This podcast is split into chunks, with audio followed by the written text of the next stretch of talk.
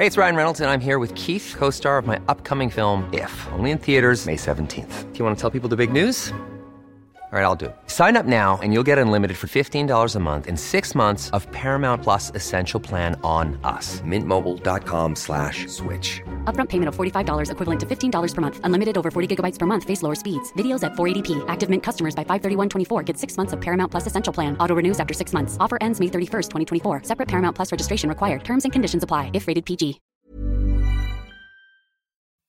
نبرد نورماندی که در سال 1944 اتفاق افتاد یکی از بزرگترین تهاجم‌های دریایی بود که تاریخ تا به اون زمان به خودش دیده بود. این نبرد یکی از مهمترین وقایع جنگ جهانی دوم بود. ملوانا سربازا و نیروهای هوایی نقش مهمی تو حمله متفقین به نورماندی به اسم طرح اوورلورد داشتند و این نبرد در واقع شروع کارزار خونینی برای رهایی اروپای غربی از اشغال نازیا بود. گفته میشه فقط تعداد تلفات متفقین در دیدی به بیش از ده هزار تن رسیده بود. این نبرد از جوان 1944 شروع و تا آگوست همون سال ادامه داشت. تو اواخر آگوست 1944 تمام شمال فرانسه آزاد شد و تا بهار بعد متفقین آلمان ها رو شکست دادن. بعضیا نبرد نورماندی رو شروعی برای پایان جنگ جهانی در اروپا و شروعی بر پایان نازیسم خوندن. نبردی برای شروع یک پایان.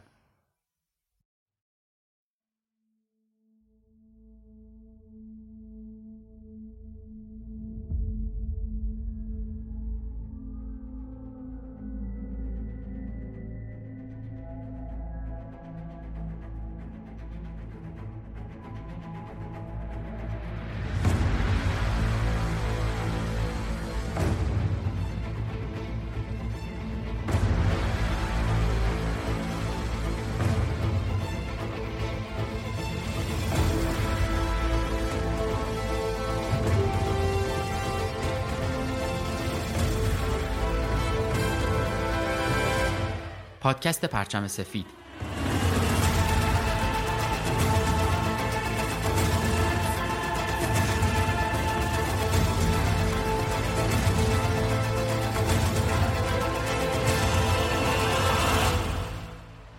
پادکست پرچم سفید درباره یکی از سیاهترین اتفاقایی که در تاریخ بشر رخ داده و میلیون ها کشته، آواره و زخمی به جا گذاشته.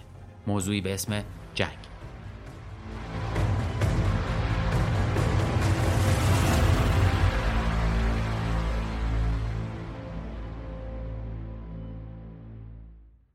سلام من احسان طریقت هستم و این قسمت 23 پادکست پرچم سفید هستش که در ابتدای شهریور منتشر میشه.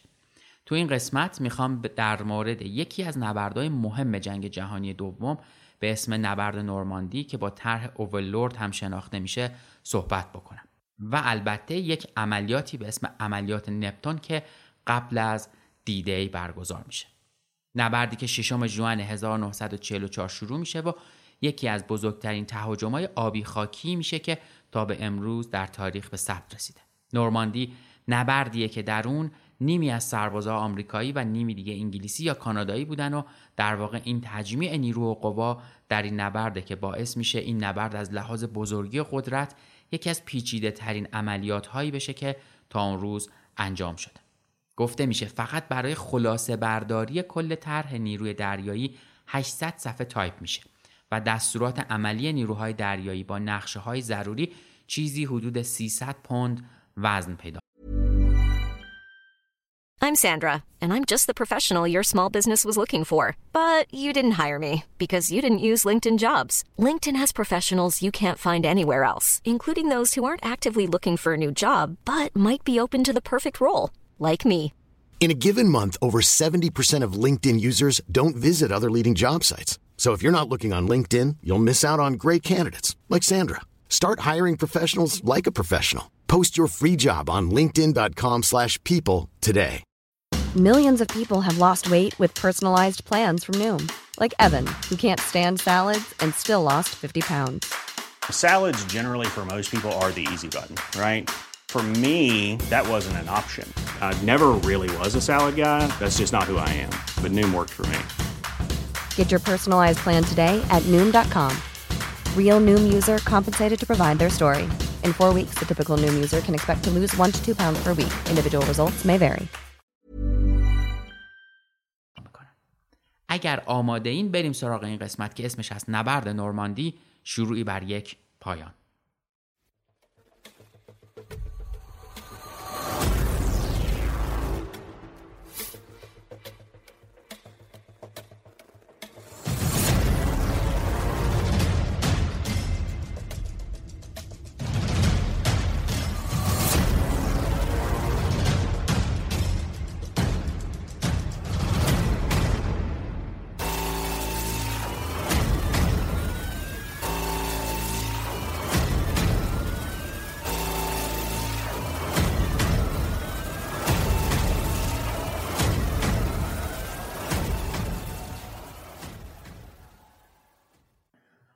حدود کمتر از یک سال قبل از نبرد نورماندی کنفرانسی در تهران با عنوان کنفرانس تهران برگزار میشه که در اون چرچیل، روزولت و استالین در تاریخ 28 نوامبر تا 1 دسامبر به صورت سری و مخفیانه تو سفارت شوروی در تهران شرکت می‌کنه. اشتباه نیست اگر بگیم این کنفرانس علاوه بر اینکه تاثیر مهمی بر جنگ جهانی دوم داشته مبنای تصمیم گیری برای نبرد نورماندی هم بوده و در واقع مهمترین توافقیه که در این کنفرانس انجام شده و اون پیرامون گشایش جبهه جنگ در غرب اروپا است. توی همین کنفرانس بود که استالین خواستار اجرای عملیات نورماندی میشه در حالی که چرچیل مخالف بوده و طرحهای دیگه ای داشته. اما در نهایت با پیشنهاد استالین موافقت میشه و این طرح انجام می‌گیره. بذارید یه مروری بکنیم بعد چند تا اتفاق مهم در تاریخ جنگ جهانی دوم. بعد از شروع جنگ جهانی دوم آلمان همون ابتدای ماه می 1940 با حملش به فرانسه می‌تونه شمال غربی فرانسه رو اشغال بکنه. آمریکایی‌ها تو دسامبر 1941 وارد جنگ میشن و تا سال 1942 اونها و انگلیسی ها احتمال حمله بزرگ متفقین به کانال انگلیسی رو در نظر می‌گیرن. کانادا از یه طرف دیگه از سال 1939 در حال جنگیدن با آلمان بوده و تا سال 1944 هم که جنگ به نفع متفقین تموم میشه تو جنگ حضور داشته. نبرد آتلانتیک از یه طرف دیگه تا حد زیادی باعث میشه که متفقین از طریق ایتالیا بتونن به پیشروی دست بزنن. و در شرق هم شوروی موفق شده تا حالا که ماشین های جنگی آلمان رو در روسیه به عقب نشینی وادار بکنه. از طرفی هم سالهای زیادیه که رهبر اتحاد جماهیر شوروی یعنی استالین سعی می‌کنه به انگلیس و آمریکا فشار بیاره تا جبهه جدیدی رو برای جنگ اون هم در غرب اروپا باز بکنه. اما در تابستون سال 1943 متفقین اعلام می‌کنند که آمادگی لازم برای حمله سال بعد رو دارند. ژنرال آیزنهاور آمریکایی به عنوان فرمانده ارشد این نبرد که به اسم اوورلورد نامیده میشه منصوب میشه. این نبرد هم از لحاظ ابعاد جنگی و هم دامنه جنگی تا اون روز نبردی بی سابقه بوده. تو ماهها و هفته های قبل از دیدی متفقین یه عملیات فریب بزرگ رو ترتیب میدن که هدف اون این بوده که آلمانیا فکر کنند که هدف اصلی حمله تهاجمی منطقه پاستوکاله یا باریکترین نقطه بین انگلیس و فرانسه هستش نه نورماندی. برای فریب دادن دشمن در مورد زمان و مکان حمله اصلی از طریق عوامل شناخته شده دشمن اطلاعات دروغینی به سیستم جاسوسی آلمان فرستاده میشه و تعداد زیادی نیروبرهای دریایی ساختگی تو رودخونه تایمز و در امتداد ساحل شرقی مستقر میشن و از طرفی هم صدها تانک ساختگی در محلهای قرار داده میشن که هواپیماهای جاسوسی آلمان بتونن از اونا عکس برداری بکنن. حتی اردوگاه های وسیعی هم در منطقه آنگلیای شرقی برقرار میشه و چادرهای بیشماری که خالی بودن برپا میشن و جالب ترین کاری که برای فریب دادن آلمان ها برای این نبرد انجام میشه اینه که یه شبکه رادیویی هم ایجاد می‌کنن تا نقل و انتقالات یک گروه ساختگی ارتشی رو که خودشون دارن آماده حمله می‌کنن شبیه سازی کنن. همه این کارها انقدر خوب انجام میشه که آلمانیا تا هفته ها بعد از پیاده شدن اولیه نیروهای متفقین تو نورماندی فکر می‌کردن این کار فریبکاریه و حمله اصلی تو شمال قرار اتفاق بیفته در صورتی که در واقعیت قرار برعکسش اتفاق بیفته. متفقین آلمانیا رو به این باور رسوندن که نروژ و سایر مناطق هم ممکنه هدف حمله های باشن و برای اینکه کار از تاکتیک های بسیار ساده فریب دادن آلمانیا دور نشه از تعدادی تاکتیک های خیلی پیش پا افتاده هم استفاده می‌کنن تا در نهایت به نتیجه مورد نظرشون برسن.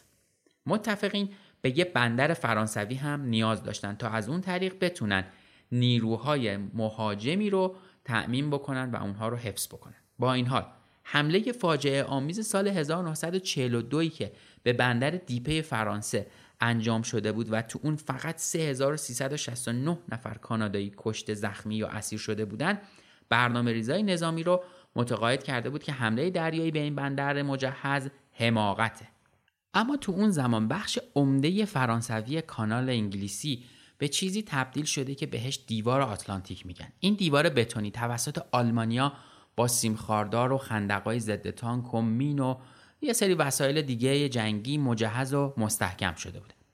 آلمانیا اون زمان سعی کرده بودن منطقه نورماندی رو با بهترین استحکامات آماده بکنن. رومل که معمور شده بوده در امتداد جپه از هلند تا چریبورگ رو با ساختن استحکامات مستحکم بکنه معتقد بوده که ساحل نورماندی می‌تونه یه نقطه فرود احتمالی برای حمله باشه. بنابراین خودش دستور ساخت آثار دفاعی گسترده ای رو در طول این ساحل صادر می‌کنه. اون علاوه بر جاسازی اسلحه در نقاط استراتژیک در امتداد ساحل دستور داده بود تا تخته های چوبی، سپایه های فلزی، موانع بزرگ ضد تانک و موارد دیگه ای رو هم تو ساحل قرار بدن تا مانع فرود و تأخیر در حرکت تانک های دشمن بشن. توی اون قسمت حتی دیوارهای پرپیچ و خمی هم با سیمهای خاردار قرار داده بودن و برای خطرناکتر کردن اون منطقه اونجا رو مینگذاری هم کرده بودن. خب اصلا بذارین بگم که این دیده چیه و بعدا بریم سر وقت عملیات آزمایشی نپتون که قبل از نورماندی و برای بازسازی و تمرین شرایط نبرد اصلی یعنی حمله به نورماندی تدارک دیده شده بوده.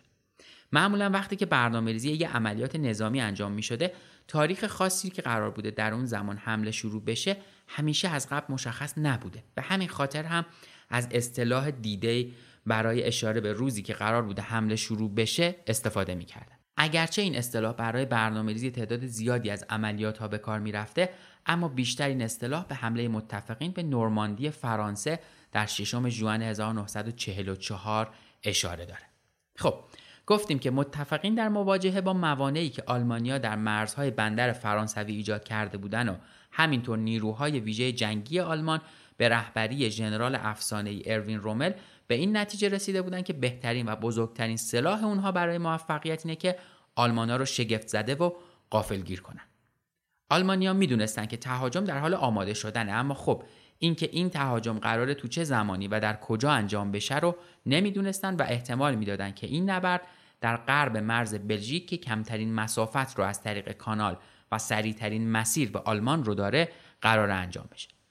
برنامه ریزی های این نبرد اینجوری بوده که در دیدی اونها بیش از 156 هزار سرباز و 6 لشکر پیاده نظام رو به علاوه یگانای زرهی در 5 تا از سواحل در امتداد 100 کیلومتری خط ساحلی و همینطور در پشت خطوط دشمن فرود بیارن و مستقر بکنن.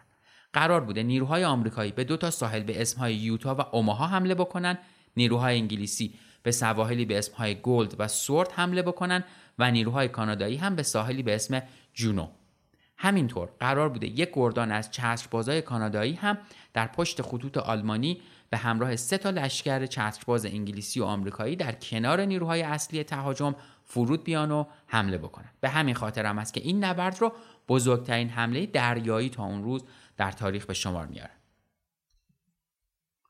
در حالی که سربازا تو اردوگاه های خودشون منتظر بودن نقشه ها عکس و مدل های سبودی سواحل مورد حمله رو که از اطلاعات دقیق ماهای گذشته تهیه شده بود آماده می‌کردن مدل‌ها و تصاویر چیدمان خط ساحلی نورماندی و نقاط دیدنی مثل خونه ها، کلیساها، بخشای اصلی رو نشون می‌دادن تا هر افسر و سربازی اهداف خودش رو به درستی پیدا بکنه و بدونه که چه چیزی در اون نبرد در انتظارشه. طرحریزی و تدارکات اجرای بزرگترین عملیات آبی خاکی تاریخ جهان به سازمانی واگذار شده بود که از تمام جهات فوقالعاده و در بعضی موارد حتی منحصر به فردن بود. اگرچه قبل از این هم عملیات آبی خاکی که از خیلی جهات به این عملیات شبیه بود تحت فرماندهی ژنرال دوایت آیزنهاور توسط مقرهای فرماندهی نیروهای متفقین در دریای مدیترانه به اجرا در اومده بود. ولی این عملیات در نوع خودش منحصر به فرد آیزنهاور عملا یک ماه قبل از اینکه در دوازدهم فوریه 1944 حکم رسمی فرماندهی عالی نیروهای متفقین رو بگیره در این سمت تو انگلستان مشغول به کار میشه. آیزنهاور اولین دستور خودش رو جهت استقرار قرارگاه عالی نیروهای واکنش سریع متفقین صادر می‌کنه. تو این نبرد در کنار آیزنهاور معاون فرماندهی عالی ژنرال نیروی هوایی مارشال سر آرتور دبلیو تدر هم بوده. ژنرال مونتگومری فرماندهی نیروهای زمینی انگلیس رو بر داشته و ژنرال عمر برادلی هم برای فرماندهی نیروهای زمینی آمریکا در نظر گرفته شده. دریا سالار انگلیسی سر برترام اچ رمزی هم در کنار دریا سالار هارولد آر استارک هم فرماندهی نیروی دریایی ایالات متحده رو به عهده می‌گیرن.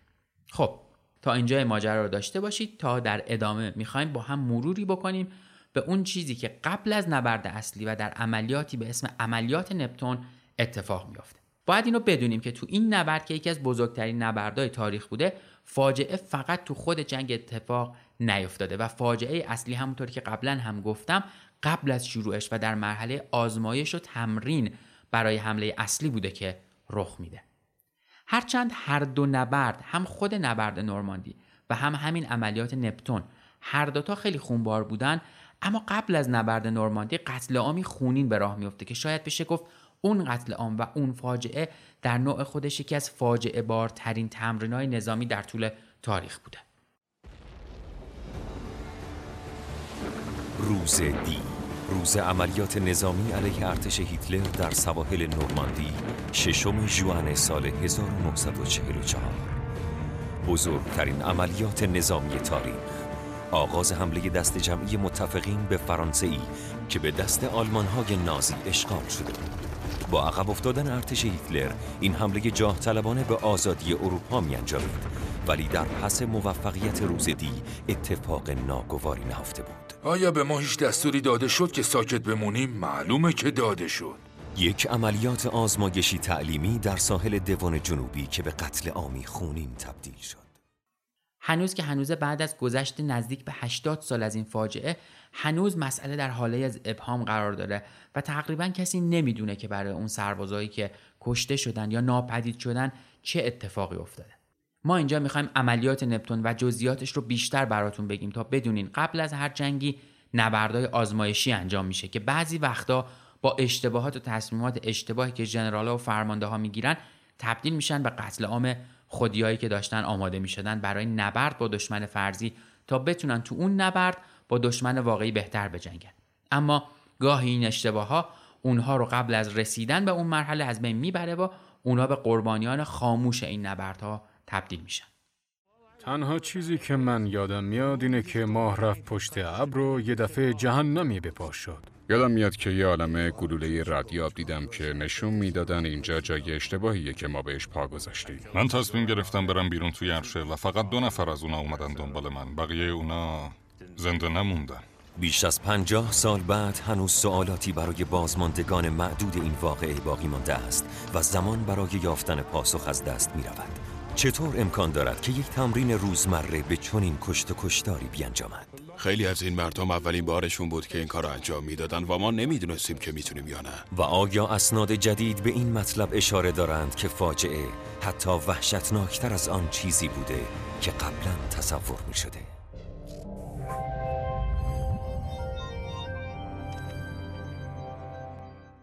در اوایل سال 1944 حدود یک میلیون سرباز آمریکایی در جنوب انگلیس مستقر میشن تا برای تمرینات روز دی آماده بشن گفته میشه اکثر سربازایی که تو این عملیات آزمایشی شرکت کرده بودن اولین تجربه پا گذاشتنشون به خاک خارجی رو داشتن و حتی تعداد خیلی کمی از اونا قبلا جنگ و میدانهای جنگی رو تجربه کرده بودن.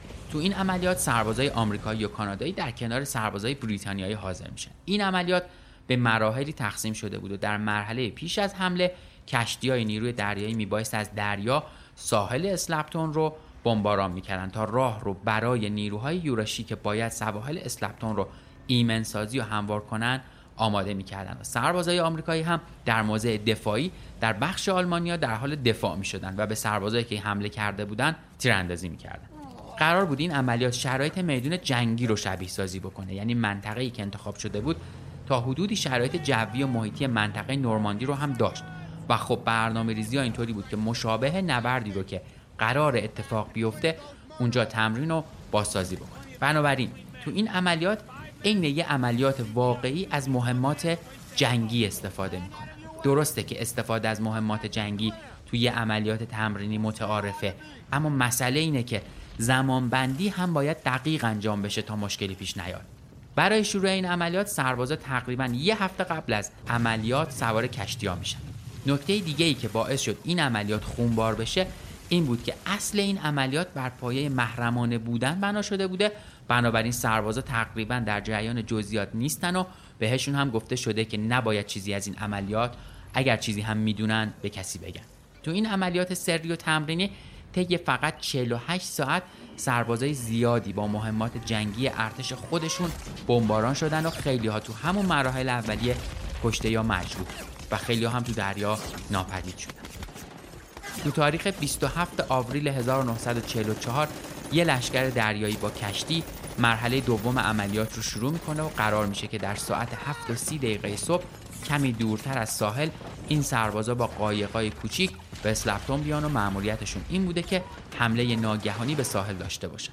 برای انجام این کار و برای اینکه حتی الامکان کار واقعی انجام بشه قرار میشه که این کشتی ها قبل از رسیدن به خشکی ساحل رو به مدت سی تا چهل دقیقه با مهمات جنگی بمباران کنن. از اون طرف هم بقیه سربازها در بالای ساحل به عنوان آلمانیایی که دارن دفاع می‌کنن به محض توقف بمباران به سمت سربازای یورشگر تیراندازی می‌کنن. قرار بود نیم ساعت بمباران متوقف بشه ولی در ساعت 6 و نیم به دریا سالار آمریکایی دان پیمون که رهبری این عملیات رو به عهده داشت اعلام می‌کنن که یکی از کشتی از برنامه عقب افتاده. درست همینجا و با همین اشتباه در تصمیم گیریه که یه فاجعه شکل می‌گیره. چون مون تو همون مدت نمی‌تونه تصمیم بگیره که با افسرهای ارتشش چجوری صحبت بکنه و اصلا امکان صحبت کردن رو هم پیدا نمی‌کنه و عملیات رو نمی‌تونه یک ساعت به تعویق بندازه. این تصمیم رو درست پنج دقیقه قبل از برنامه اصلی می‌گیره ولی دیگه دیر میشه. این اشتباه باعث میشه نیروی دریایی که فکر می‌کرده سواحل خالیه به ساحل شلیک بکنه و اینجوری اون سربازایی که اونجا بودن زیر بمبارون مستقیم نیروی خودی قرار می‌گیره. این سربازای بدشانس از طرف دیگه هم زیر گلوله بارون سربازایی که نقش آلمانیا رو بازی می‌کردن قرار می‌گیرن. فاجعه ای که شاید هیچ کدوم از سربازایی که اونجا درش از بین رفتن متوجه نشدن که چه بلایی داره سرشون میاد و اصلا چرا این بلا داره اتفاق میفته از طرف دیگه هم درست همون موقع که سربازا تو آشفتگی ساحل گیر کرده بودن یه کاروان دیگه دریایی خاکی که از همه چی خبر بودن و قرار بوده صبح 28 آوریل به تقویت سربازای یورشی که روز گذشته قرار بوده ساحل رو امن کنن بیان. با 8 تا کشتی به سمت ساحل اسلپتون این گروه حرکت می‌کنن. اما مشکلی که برای این سربازا هم پیش میاد اینه که طبق برنامه باید رهبران این برنامه رو از قبل شروع می‌کردن و در هر مرحله گفتگو می‌کردن و گزارش می‌دادن به هم دیگه. اما این کار انجام نمیشه و این هم باعث میشه که یه فاجعه اساسی اتفاق بیفته. از اونجایی که فرکانس رادیویی کشتی ها هم با کشتی های اسکورتشون متفاوت بوده اونا نمی‌تونن با هم ارتباط برقرار کنن و تازه یکی از اسکورت ها اصلا به اشتباه خلاف جهت حرکت می‌کنه و باعث میشه که با یه کشتی باری هم برخورد بکنه. اما این همه ماجرا نیست چون تازه علاوه بر همه مشکلاتی که به خاطر به هم ریختن برنامه ها ایجاد میشه درست وقتی که کشتی های باقی مونده به سمت خلیج لایم می‌رفتن در شیربورگ ناوگان دشمن یعنی آلمانیا با قایق‌های تندرو اجدرافکن خودشون که هر روز تو اون منطقه گشت می‌زنن به اونها می‌رسن و کشتی ها رو می‌بینن. نکته تاسف برانگیز اینه که اپراتور رادار ساحل پلیموس آلمانیا و قایقاشون رو می‌بینه اما متاسفانه اعلام خطرشون به اون کشتی ها نمی‌رسه چون اونها با یه فرکانس اشتباهی وارد نبرد دریایی شده بودن و از طرفی هم چون انتظار یه حمله واقعی رو نداشتن فکر می‌کردن این فقط یه زنگ خطر تمرینیه و به خاطر همینم مقابله نمی‌کنن یا دیر اقدام می‌کنن و در نهایت این کشتی ها با بخش عمده سربازاشون از بین میره و غرق میشن. متاسفانه این اتفاق هم در حالی رخ میده که اجدرای خودی انگلیس که به فاصله نچندان دوری از اونجا قرار می‌گیرن علا رقم اینکه از حمله اجدرای آلمانی با خبر شده بودن دستور می‌گیرن که برای پشتیبانی حرکت نکنن فجایعی که تو این عملیات انجام میشه انقدر زیاده که خیلی هاشون هنوز در حاله از ابهامه و حتی خیلی از سربازایی که تو این نبرد بودن ناپدید میشن. سربازایی هم که از این نبرد جون سالم به در می‌برن مجبور میشن سوگند یاد بکنن که از فجایعی که دیدن صحبت نکنن چون این عملیات بخشی از عملیات سری نورماندی گفته شده رسما 749 نفر تو این عملیات جون خودشون رو از دست دادن. ولی این عدد تقریبا 24 ساعت بعد از عملیات برای فرماندهی اعلام شده و همچنان ادعی معتقدن که این تعداد عدد واقعی نیست و قطعا سربازای بیشتری تو این نبرد از بین رفتن. نزدیک های روز دیده که فرا می‌رسه قرار میشه که طبق دستور و تصمیم آیزنهاور حمله برای پنج جوان انجام بشه. اما به خاطر هوای بد این حمله به عقب میفته و سرانجام هم ساعات اولیه پیش از طلوع آفتاب ششم جوان میشه روز دیده. با امداد پنج جوان بعد از پیشبینی هواشناسی مبنی بر بهبود شرایط روز بعد آیزنهاور برای عملیات اوورلورد تصمیم نهایی شروع نبرد رو می‌گیره. گفته میشه تو اون روز بحث حساب خورد کنی مبنی بر اینکه این وضع هوا چقدر تو نبرد تاثیر داره و از طرفی تاخیر در نبرد چقدر ممکنه. به ضرر برنامه ریزی باشه در می‌گیره چون قرار بود که نیروی دریایی آمریکایی اعزامی به اوماها و یوتا به فرماندهی دریا سالار آلن جی کرک در ساعت H از روز دی به مقصدش برسه. بنابراین باید دستورات اکیدی برای حرکت ظرف مدت نیم ساعت دریافت می‌شد. علاوه بر اون جهت سوختگیری مجدد کشتی ها هم باید حداقل برای مدت 48 ساعت تاخیر می‌خورد. بنابراین باید فورا تصمیم نهایی گرفته می‌شده و مسئولیت این تصمیم هم رو دوش آیزنهاور بود. گفته میشه اون برای مدتی که در نظر دیگران خیلی طولانی رسیده بوده ساکت نشسته بوده تا اینکه شروع به صحبت می‌کنه. اول همه فکر می‌کردن که داره با خودش حرف می‌زنه. اون می‌گفته سوال اینه که تا چه مدت می‌تونیم این عملیات رو به تأخیر بندازیم؟ اگه عملیات به مدت 48 ساعت به تأخیر انداخته می‌شده با توجه به شرایط و علائم موجود ممکن بوده هوا به همین بدی باقی بمونه و همینطور معلوم هم نبوده که شرایط جزر و مد و تابش نور ماه در هشتم جوان کاملا مساعد بشه یا نشه. طبق پیش احتمال داشته تا 19 جوان شرایط جزر و مد دوباره بهبود پیدا نکنه و تازه اگه هوا هم خوب و شرایط جوی هم مساعد می شده که خب البته پیشبینی دقیق و درستش کار سختی بوده بنابراین نیروهای هوابرد مجبور بودن به جای اینکه از زیر تابش نور ماه عملیات خودشون رو انجام بدن و فرودشون رو اجرا بکنن باید در تاریکی اقدام به این کار می‌کردن و همینطور منطقی هم نبوده که نسبت به ادامه امنیت از این ساعت به بعد خوشبین هم باشن. اینجا بوده که آیزنهاور در حالی که صورتش رو در هم کشیده بوده به آهستگی گفته من کاملا خاطر جمعم که باید دستور رو صادر کنم. من از این بابت خوشنود نیستم اما چاره ای هم نیست. اون بعد از این حرفش نگاهی به صورت فرماندهاش و ساعت روی دیوار می‌کنه و ادامه میده که من چیز دیگه ای به ذهنم نمیرسه بنابراین به این ترتیب دستور حمله صادر میشه On June 6, 1944, 34,000 American soldiers embark on a fateful mission. Their average age is 22, and many believe they won't return. I wrote a letter home to my sister. Don't expect me to come home. I, I expected to die. 1944. The Nazis occupy Europe.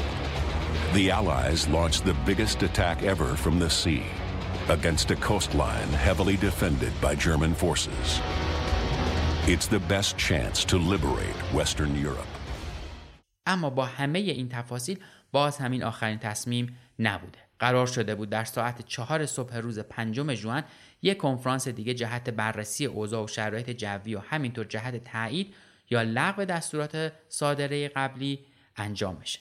بعدا تو همون روز بیش از پنج هزار کشتی و کشتی باری که حامل نیروها و تجهیزات بودن انگلستان رو برای سفر از طریق کانال به فرانسه ترک می‌کنن در حالی که بیش از 11 هزار هواپیما برای تأمین پوشش هوایی و پشتیبانی برای حمله بسیج شده بودند. به جز چند مورد کوچیک و استثنایی همه شناورای حمل و نقل که برای حمله اولیه در نظر گرفته شده بودند و نیرو برای آبی و خاکی دقیقا در رأس ساعت مقرر در تاریکی قبل از طلوع آفتاب روز ششم جوان در نزدیکی ساحل نورماندی در محلهای مقرر شده لنگر میندازند. با طلوع آفتاب در تاریخ 6 جوان هزاران نفر از چتربازا و سربازای هواپیماهای بدون سرنشین در پشت خطوط دشمن در زمین بودن و پلها و جاده های خروجی رو امن کرده بودند. تهاجم از ساعت 6 و 30 دقیقه شروع میشه.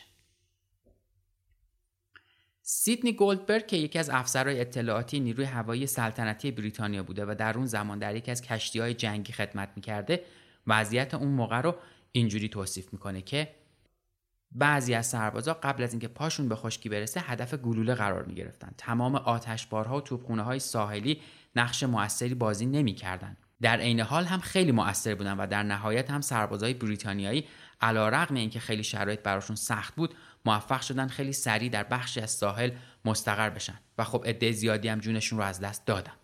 از طرفی هم وضعیت آمریکایی‌ها تو ساحل اوماها سختتر شده بود چون اونا هم تجهیزات بریتانیایی رو نداشتن و اونقدر مجهز نبودن. اون گفته که بعد از ظهر روز دی بود که جنگ خونینتر شده بود. اون که خودش شاهد بخش بزرگی از این نبرد بوده دیده که سربازای زیادی از مجروحها برای درمان به انگلستان به کشتی اون منتقل شده بودند و گفته که خیلی هاشون جراحت های شدیدی هم داشتن. درست بعد از اینکه سربازا وارد خاک فرانسه میشن آیزنهاور این پیغام رو میفرسته که مردم اروپای غربی امروز صبح سربازان نیروی اعزامی متفقین در ساحل فرانسه فرود آمدند. اعزام این سربازها بخشی از طرح ملل متحد برای آزادسازی اروپا است که با همکاری متحدین روس ما صورت گرفته و پیام من به شما این است که ساعت آزادی شما فرا رسیده. حتی اگر این حمله از کشور شما شروع نشده باشد. این در حالی بود که وینستون چرچیل نخست وزیر بریتانیا در شب قبل از شروع عملیات دچار تردید و دلهوره شده بود و شب عملیات به همسرش گفته بود می‌تونی تصور کنی که فردا که از خواب بیدار میشی در زمانی که خواب بودی حدود 20 هزار سرباز کشته شدن. عملیات هوایی که ترتیب داده شده بود نه فقط برای مختل کردن مقدمات ضد تهاجمی آلمان بود بلکه به عنوان عملی فریبکاری طراحی شده بود. تو این عملیات هوایی دو سوم ها با این هدف انداخته شده بودند که دشمن رو وادار به خروج از اون منطقه بکنن.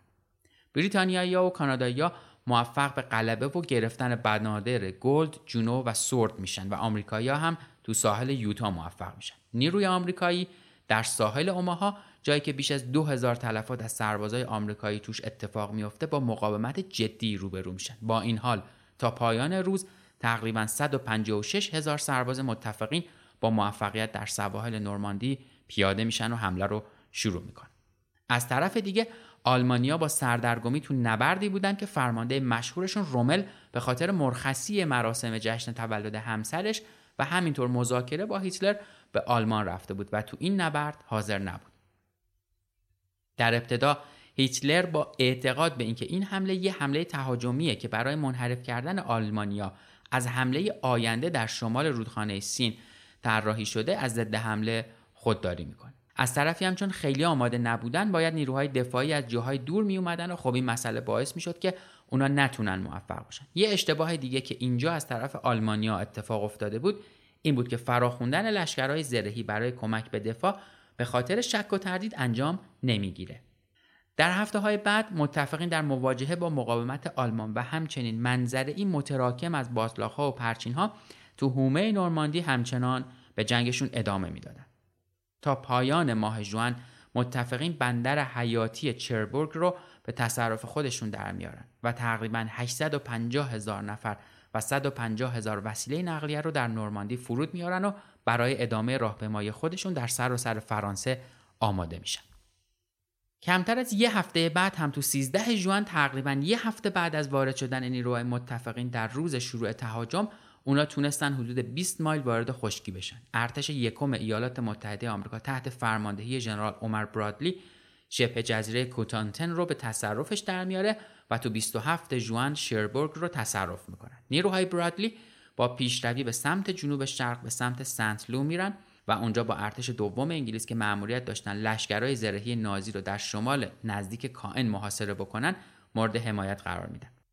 تا 18 ژوئیه هم نیروهای انگلیسی شهر کائن و جاده های منتهی به اون رو تصرف می‌کنند. تو همین روز هم نیروهای زرهی ژنرال برادلی به سنت لو می‌رسن و ارتش سوم آمریکا تحت فرماندهی ژنرال جورج اسپاتون به جنوب حمله می‌کنه و در نهایت هم نیروهای انگلیسی و کانادایی در حالی که از کائن به سمت جنوب پیش می‌رفتن به سمت شرق و به سوی لاوال تغییر جهت. ارتش هفتم آلمان که درگیر بود اینجا و در این مرحله در خطر محاصره قرار می‌گیره. هیتلر با درخواست فیلد مارشال کلوگه که فرماندهی نیروهای آلمانی رو به عهده داشته از عقب نشینی استراتژیک خودداری می‌کنه و با اون مخالفت میورزه و به جاش دستور ضد حمله رو میده. در ابتدای این ضد حمله نیروهای متفقین مجبور به عقب نشینی میشن اما می‌تونن که به سرعت قواشون رو تقویت کنن و کلوگه رو متوقف بکنن. آلمان ها تو این مرحله مجبور میشن از گذرگاه باریکی که در طرف اون متفقین قرار داشتن فرار بکنن و تلفات زیادی به جا بذارن. در نهایت هم این نبرد تو اواخر آگوست 1944 با رسیدن متفقین به رودخانه ساین منجر به آزادی پاریس و خروج آلمانیا از شمال غربی فرانسه میشه و به این ترتیب نبرد نورماندی به پایان می‌رسه. نیروهای متفقین بعد از این نبرد برای ورود به آلمان جایی که با سربازای اتحاد جماهیر شوروی در حال حرکت از شرق بودن روبرو میشن. حمله نورماندی برای آلمانیا یه ضربه روانی قابل توجه بوده و در بهار 1945 در حالی که هیتلر یه هفته قبل در تاریخ 30 آوریل خودکشی کرده بود تو تاریخ 8 می متفقین رسما پیروز میشن. گفته میشه فقط تعداد تلفات متفقین در دیده بیش از ده هزار نفر بوده. علاوه بر اون صدها آلمانی هم کشته و اسیر میشن و غیر نظامی های فرانسوی هم در اثر گلوله باران و بمبها در اطراف روستاهای ساحلی جان میبازن. بعضیا میگن که متفقین علاوه بر گرفتن نورماندی می‌خواستن به اهداف دیگه ای از جمله اینکه آلمان ها رو سریعا از نورماندی بیرون کنن برسن و حتی انتظار داشتن بتونن ارتششون رو طی چند هفته در شرق فرانسه هم پیش ببرن که در نهایت هم به این اهدافشون نرسیدن و فقط تونستن حداقل آرامش و امنیت رو به این سواحل برگردونن و بتونن نورماندی رو به مقری برای رسوندن پی در پی نیروهاشون، تانکهاشون و تجهیزات نظامی تبدیل بکنن. گفته میشه که آیزنهاور مردی به اسم آندرو هیگینز رو پیروز این جنگ نامیده چون این مرد طراح سازنده LCVP ها بوده یا همون وسایل نقلیه آبی خاکی که احتمالا تو فیلم ها دیدیم و از یک سمتش دری باز میشه و سربازها می‌تونن تخلیه بشن. نیروهای متفقین با استفاده از اون ابزار تونستن از کانال عبور بکنن و پیروز بشن. بله در نهایت هم کارزار نورماندی سرانجام در 21 آگوست 1944 تموم میشه و گفته میشه که کانادایی‌ها نقش مهمی رو در این نبرد داشتن و کمک کردند که حدود 150 هزار سرباز آلمانی هم دستگیر بشن. تعداد تلفات آلمانیا کشته و زخمی در عملیات نورماندی بیش از 200 هزار نفر تخمین زده میشه در حالی که متفقین در این بین بیش از دو میلیون سرباز داشتند که از زمان دیده در فرانسه فرود اومده بودند و 209 هزار نفر تلفات رو متحمل میشن. در واقع این نبرد باعث شده مساحتی حدود 80 مایل مربع از خاک نورماندی به دست رزمنده های متفقین آزاد بشه. در نهایت آلمانیا نتونستن این نیروی عظیم رو به دریا برگردونن و به این ترتیب عملیات اوورلود با تمام خطرات بیشمارش در حال پیشرفت کردن بود. این نبرد یکی از خونین ترین نبردهای جنگ جهانی دوم بود و در عین حال هم به خاطر عملیات نپتون یکی از عملیات های پر از رمز و رازیه که خیلی چیزهای اون هنوز فاش نشده و به همین خاطر هم هنوز بزرگداشت هایی برای این نبرد برگزار میشه.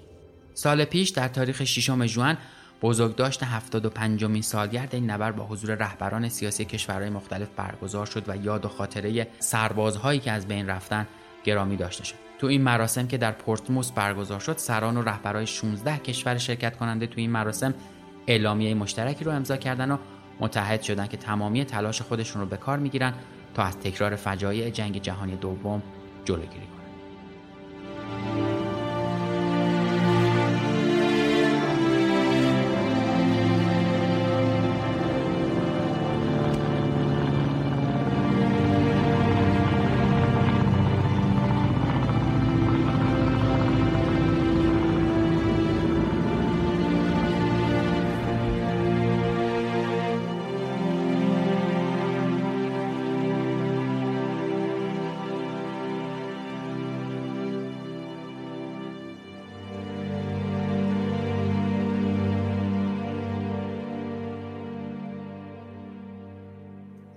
چیزی که شنیدید قسمت 23 پادکست پرچم سفید بود که در شهریور ماه 99 منتشر شد. پادکست پرچم سفید روایتی از تلخترین اتفاقایی که در تاریخ بشریت رخ داده و میلیون ها آواره کشته و زخمی از خودش به جا گذاشته.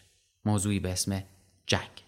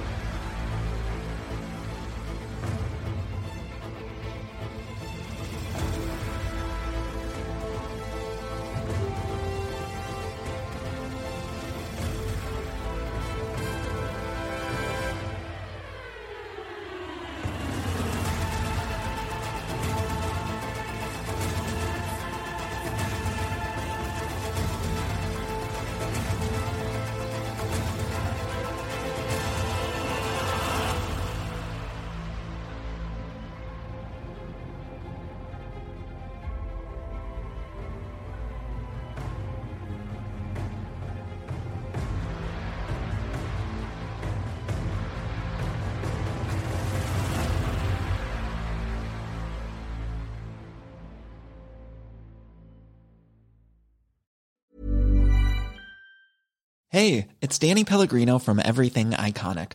Ready to upgrade your style game without blowing your budget? Check out Quince. They've got all the good stuff shirts and polos, activewear, and fine leather goods, all at 50 to 80% less than other high end brands. And the best part? They're all about safe, ethical, and responsible manufacturing. Get that luxury vibe without the luxury price tag. Hit up quince.com slash upgrade for free shipping and 365 day returns on your next order. That's quince.com slash upgrade.